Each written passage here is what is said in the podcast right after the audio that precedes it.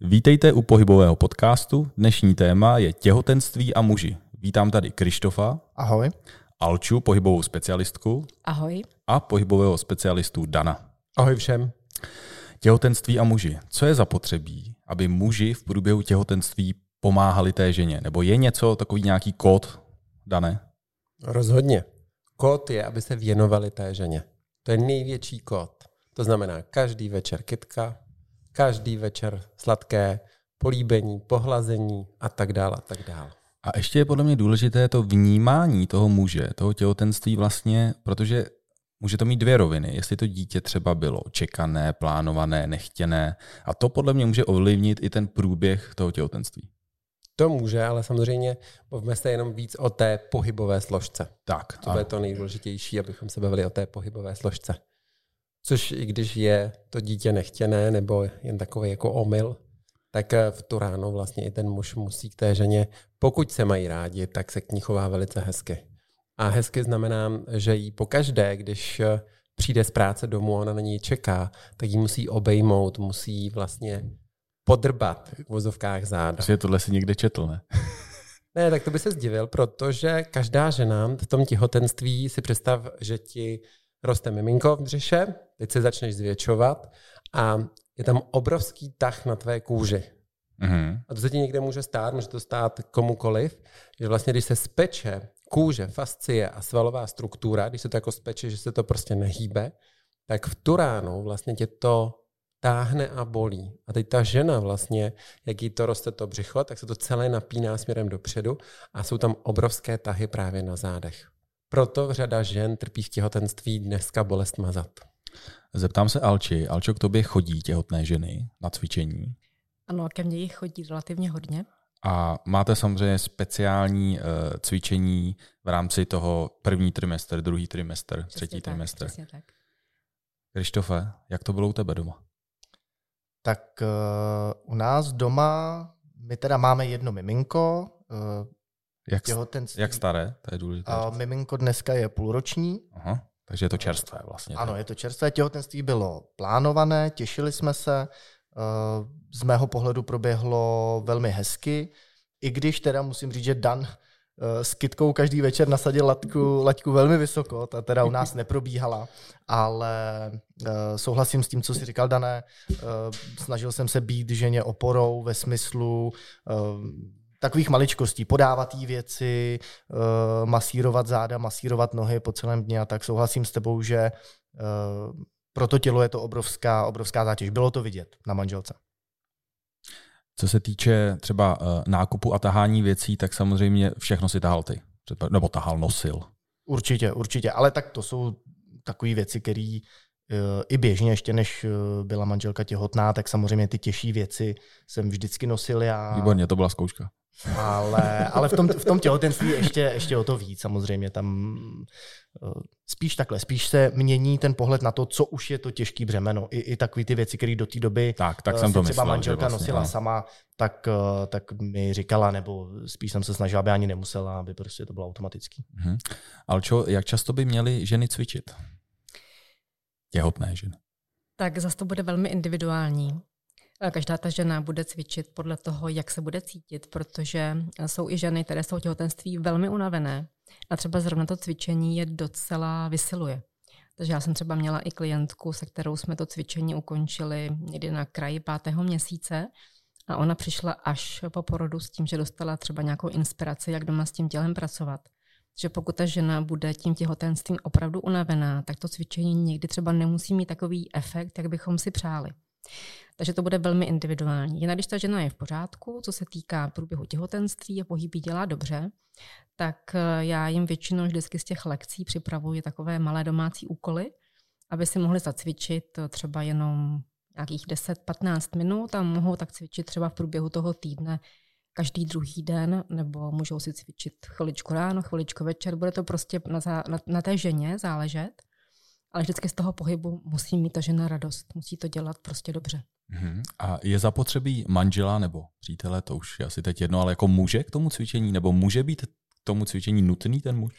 Uh, muž k tomu fyzickému provedení cvičení nutný není, Ale tak, jak jste se na začátku ptali, co, co muž a těhotenství, co by měl muž pro ženu udělat, jak by se k ní měl chovat, tak z toho mého pohledu, co já s těmi klientkami často řeším, je to, aby ti muži respektovali ty změny, které to těhotenství přináší. To znamená, když ty ženy otěhotní jsou mladé, krásné, štíhlé a to těhotenství jim to tělo velmi rychle změní.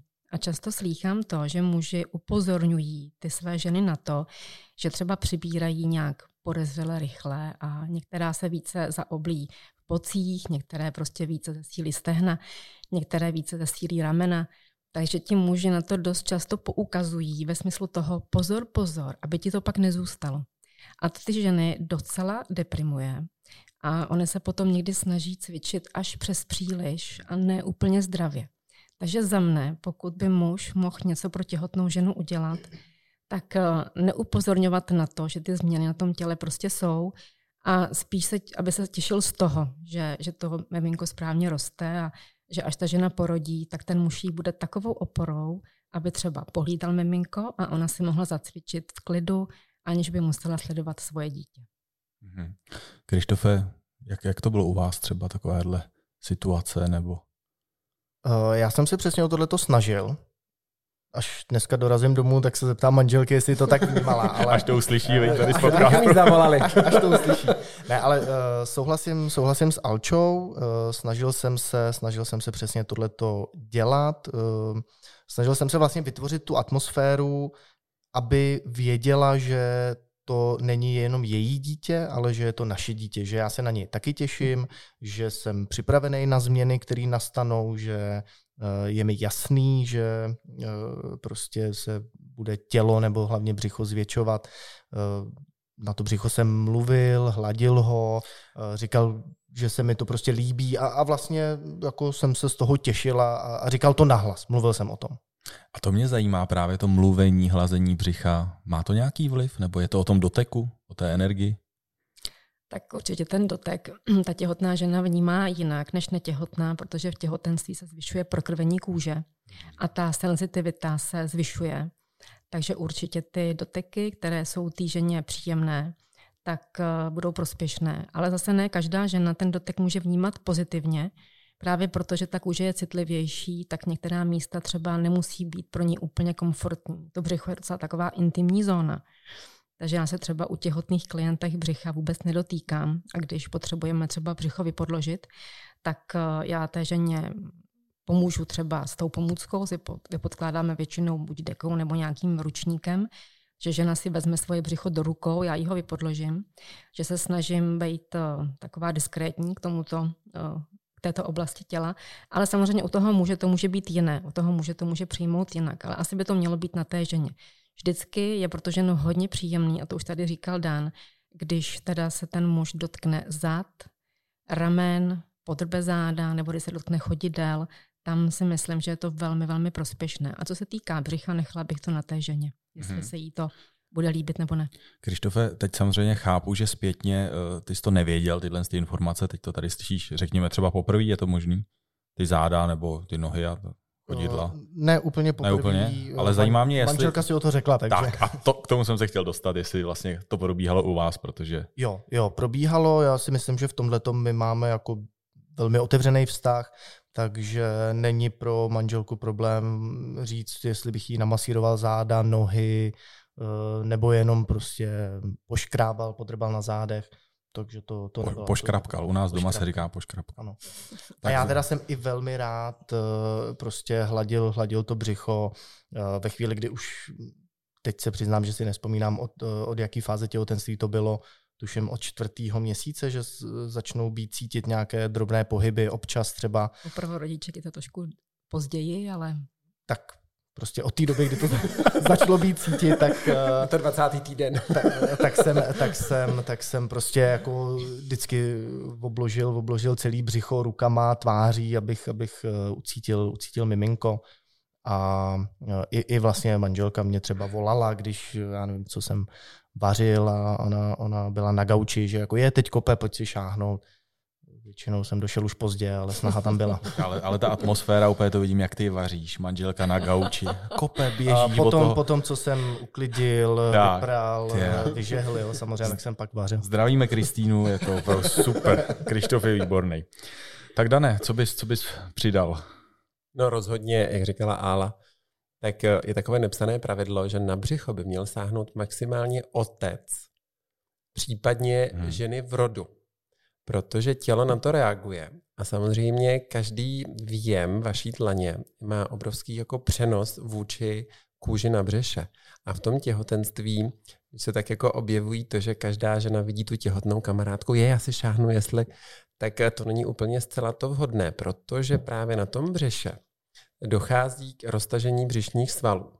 To je potom to, co vlastně teď neustále řešíme, že jo, s Álou, a to je diastáza břišních svalů, protože čím je starší ta žena, tím daleko větší potom je problém s tou diastázou, protože ta tkáň už není tak elastická jako ve dvaceti oproti třeba čtyřicátému roku věku. Mm-hmm.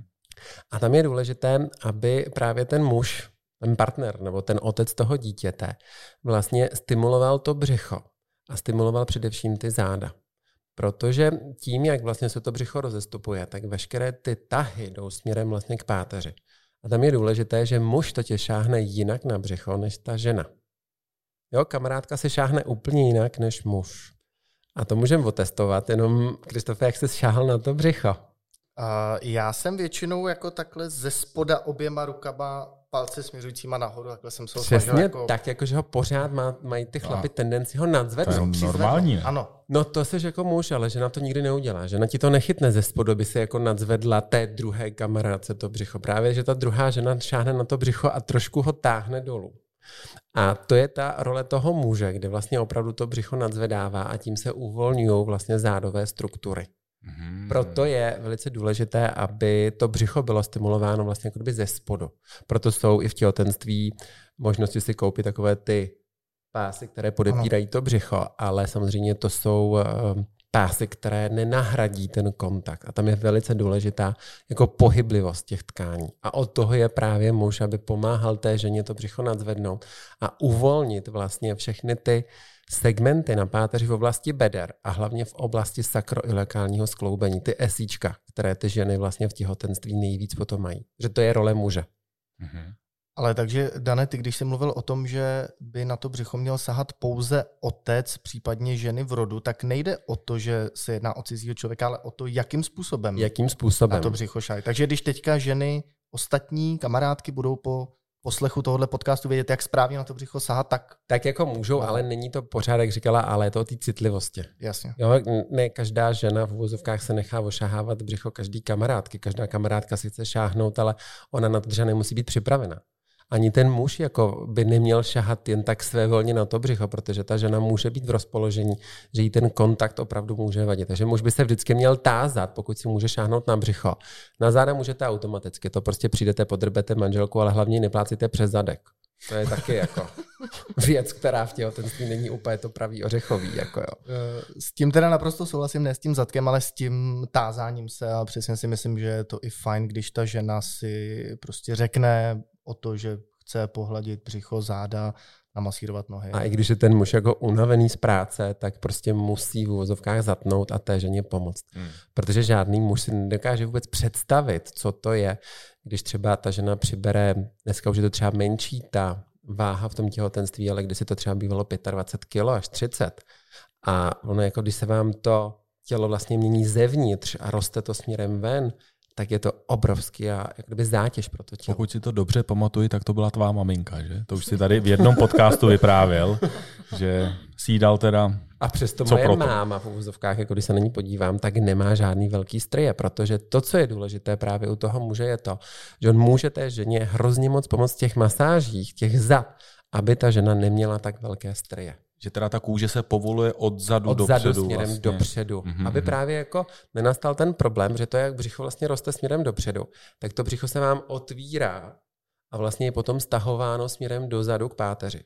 Když to, když ten muž bude masírovat a bude tu ženu vlastně pořád jako kdyby válcovat v uvozovkách od páteře směrem dopředu, tak se uvolní všechny ty struktury mm. a není tam tak velký ten tlak. Mm-hmm. Aha. Proto je vlastně velice důležité, když ta žena prostě třeba už je doma v tom posledním období toho třetího trimestru, kdy opravdu už je doma ten měsíc a půl a čeká na toho manžela, že on přijde s tou kytkou nebo s bomboniérou nebo s nákupem, s čímkoliv a prostě co je první, tak obejme tu ženu prostě a začne jí drbat postupně od té krční páteře postupně hmm. dolů do té oblasti té pánve. A potom samozřejmě večer minimálně patnáct minut masáž jako nohou, jako chodidel, což je velice důležité, protože právě na ta chodidla může šáhnout pouze ten muž. Krištofe?